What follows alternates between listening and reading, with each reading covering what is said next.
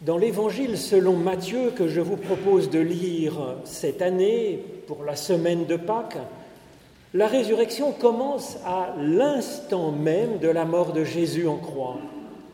Elle est manifestée par plusieurs éléments bien étranges, dont la caractéristique commune me semble être il y a du nouveau, il y a de l'inouï qui arrive dans notre existence. Alors c'est ce que je vous propose d'entendre au chapitre 27 de l'Évangile selon Matthieu. Je commencerai au verset 45. Depuis la sixième heure jusqu'à la neuvième heure, il y eut des ténèbres sur toute la surface de la terre. Et vers la neuvième heure, Jésus cria, Élie, Élie, lama sabachthani, c'est-à-dire Mon Dieu, mon Dieu, pourquoi m'as-tu abandonné? Et puis Jésus, criant de nouveau d'une voix forte, rendit l'esprit. Et voici, le rideau du temple se déchira en deux, du haut jusqu'en bas. La terre trembla, les rochers se fendirent, les tombeaux s'ouvrirent et de nombreux corps de saints endormis s'éveillèrent. Et sortant des tombeaux après son éveil à lui, ils entrèrent dans la ville sainte et se manifestèrent à de nombreuses personnes. Voyant le tremblement de terre et ce qui venait d'arriver, le centurion et ceux qui étaient avec lui pour garder Jésus furent saisis d'une grande crainte et dirent, Celui-ci était vraiment Fils de Dieu. L'apôtre Paul, il associe lui aussi la mort du Christ et sa résurrection avec le fait que nous, nous puissions aujourd'hui marcher en nouveauté de vie, nous dit Paul. C'est ce que je vous propose d'entendre dans un court extrait de, sa lettre aux Romains au chapitre 6. Nous qui sommes morts au péché, comment vivrions-nous encore dans le péché? Ignorez-vous que nous tous qui avons été baptisés dans Jésus-Christ, c'est dans sa mort que nous avons été baptisés. Nous avons donc été ensevelis avec lui par le baptême dans la mort, afin que, comme Christ a été éveillé des morts par l'action du Père, de même, nous aussi, nous marchions en nouveauté de vie. Alors quelle est donc cette résurrection dont Matthieu nous présente ici les premiers signes? Tout commence par un cri, un cri d'une voix forte, celle de Jésus rendant l'esprit, nous disent les traductions de l'Évangile. Alors nous imaginons que c'est une façon de dire que Jésus meurt, de rendre l'esprit. Oui, Jésus meurt sur la croix. Mais ce qui est marqué ici littéralement en grec, c'est que Jésus libère l'Esprit, l'Esprit de Dieu, ce souffle qui, dès les origines, crée le monde et par lequel, sans cesse, Dieu poursuit la genèse du monde et notre genèse par amour pour ce monde et pour ses habitants. Et donc ce qui nous est donné à recevoir comme don ultime du Christ, en ce cri immense, en cette parole créatrice, c'est le don de l'Esprit qui nous rend libres. Et c'est la source de cette Pâque qui nous met en route en nouveauté de vie, nous dit l'apôtre Paul. Cela se manifeste pour nous comme une nouveauté inouïe, radicale, imprévue, et c'est impossible pour nous, pour nous-mêmes, de cueillir cette nouveauté, de l'inventer. C'est ce que dit Matthieu avec son récit d'événements absolument hétéroclites, spectaculaires, inouïs.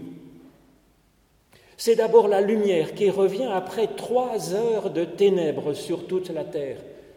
Comment pourrait-il le savoir? C'est le rideau du temple qui se déchire d'en haut jusqu'en bas, dans la partie la plus reculée du temple de Jérusalem. C'est le tremblement de terre et les rochers qui se fendent. Et ce sont chose incroyable qui rappelle des films de zombies. Les tombeaux qui s'ouvrent et les corps des saints qui sortent de ces tombeaux, qui ressuscitent et qui bientôt entrent dans Jérusalem. Alors l'exécution de Jésus par les Romains sur une croix ne fait aucun doute historiquement. Par contre, ces événements extraordinaires n'ont même pas une once de vraisemblance du point de vue historique. Et donc c'est autrement qu'ils ont du sens. Ce n'est pas historiquement, c'est spirituellement dans le présent de notre existence qu'ils sont vrais et qu'ils nous donnent à vivre, à vivre d'une façon extraordinaire. Alors tout lecteur de l'Évangile est habitué à ce sens figuré. Par exemple, quand Jésus dit ⁇ Je suis la lumière du monde ⁇ ou quand il nous dit ⁇ Vous, vous êtes la lumière du monde ⁇ ce n'est pas dit bien sûr au sens matériel comme si Jésus était un champ de photons ou une onde électromagnétique qui rejoigne le monde entier. C'est une façon imagée de parler de réalité spirituelle tout à fait vivifiante. Alors Matthieu raconte ces événements extraordinaires et puis il nous présente ensuite le centurion qui change radicalement en voyant ces signes. Il est donc le premier ressuscité de l'histoire qui passe de la mort à la vie, qui s'éveille à la vie.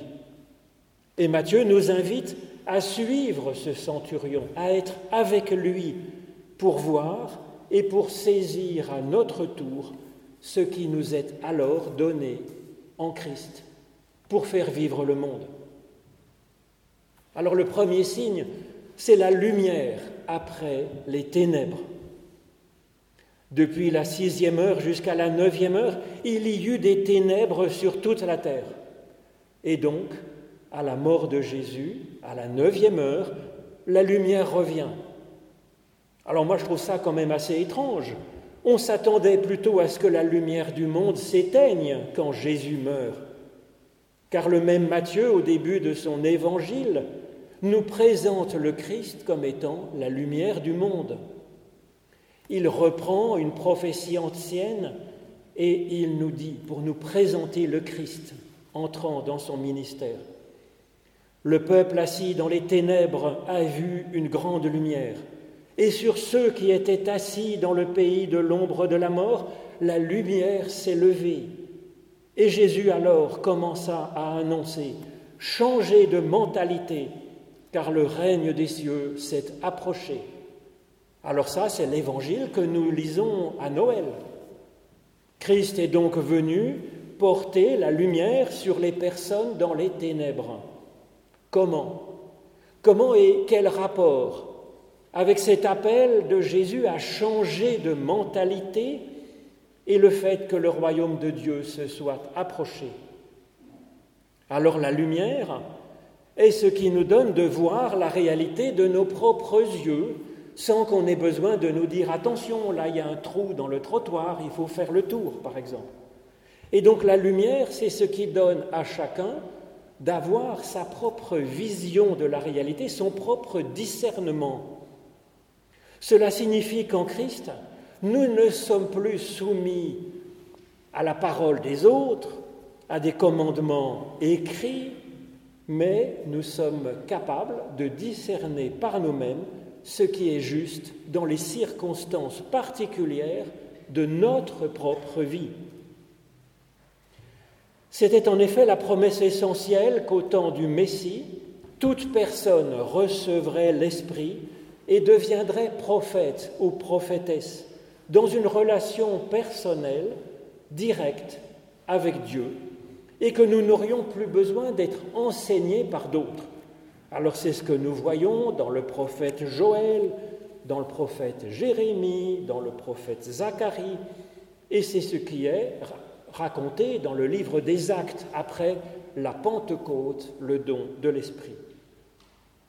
Alors c'est ce que Jésus affirme au présent, au tout début de son enseignement, dans le même évangile selon Matthieu, dans ce fameux sermon sur la montagne.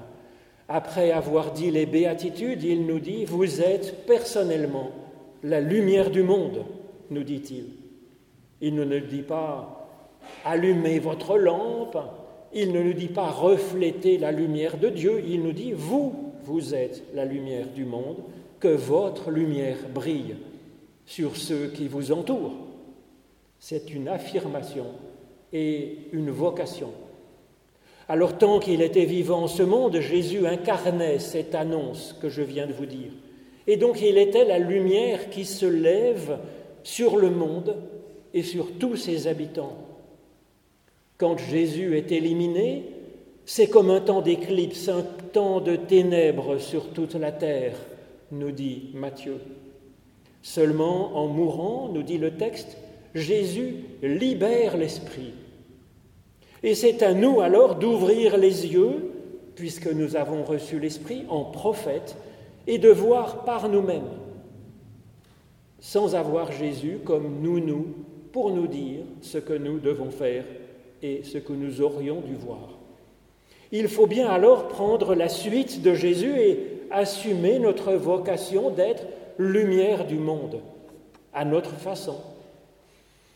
C'est ce que dit Jésus dans l'Évangile selon Jean. Il leur dit à la fin, dans le dernier entretien, Il est avantageux pour vous que je m'en aille, car si je ne m'en vais pas, le Paraclet, l'Esprit qui nous enseignera toutes choses, ne viendra pas vers vous, mais si je m'en vais, je vous l'enverrai. C'est ce que raconte Matthieu à la mort de Jésus. Cela demande effectivement un changement de mentalité. Tant que nous refusons d'ouvrir nos yeux et de discerner par nous-mêmes, par l'Esprit, nous restons dans les ténèbres. Mais nous nous laisserons alors si nous refusons d'ouvrir les yeux, nous nous laisserons guider par d'autres aveugles, par tous ces religieux et ces idéologues qui sont tellement persuadés de détenir la vérité qu'ils n'ont même plus besoin d'ouvrir les yeux, pense-t-il, sur la lumière. C'est ce que dit Jésus dans l'Évangile selon Jean après avoir guéri un aveugle. L'Esprit de Dieu et ce génie qui, au fond de notre conscience, libère notre intelligence afin de chercher par nous-mêmes ce qui nous semble juste de penser et de faire dans les circonstances particulières du moment. Et puis cela nous donne le courage d'oser prendre le risque de choisir et donc de nous tromper, puis de nous reprendre avec l'aide de Dieu et de son pardon. Alors c'est ce que réalise le centurion. En premier, il voit ce qui arrive auquel il n'était bien sûr pas préparé, tant c'est nouveau. Il était fonctionnaire, chargé d'éliminer toute voie contraire à celle du pouvoir. Maintenant, il voit de ses propres yeux et reconnaît en Jésus l'enfant de Dieu. Il le dit et il le proclame. Il est devenu un prophète il est devenu un voyant, apportant la lumière au monde.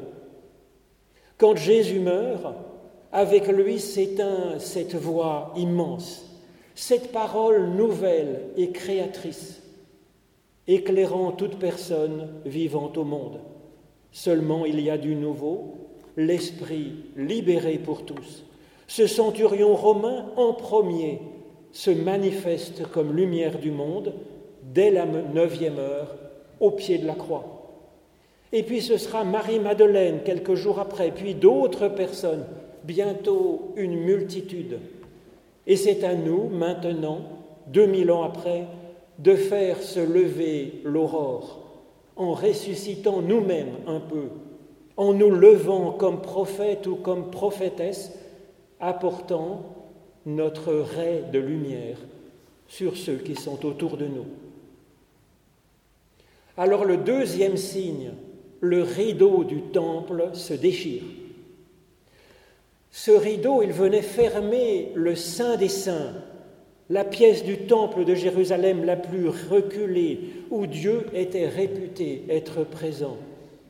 Elle était fermée par ce rideau que seul le grand prêtre franchissait une fois par an pour Pâques, après des rites de purification extraordinaires, pour invoquer l'Éternel en chuchotant pour une fois son nom en ce lieu.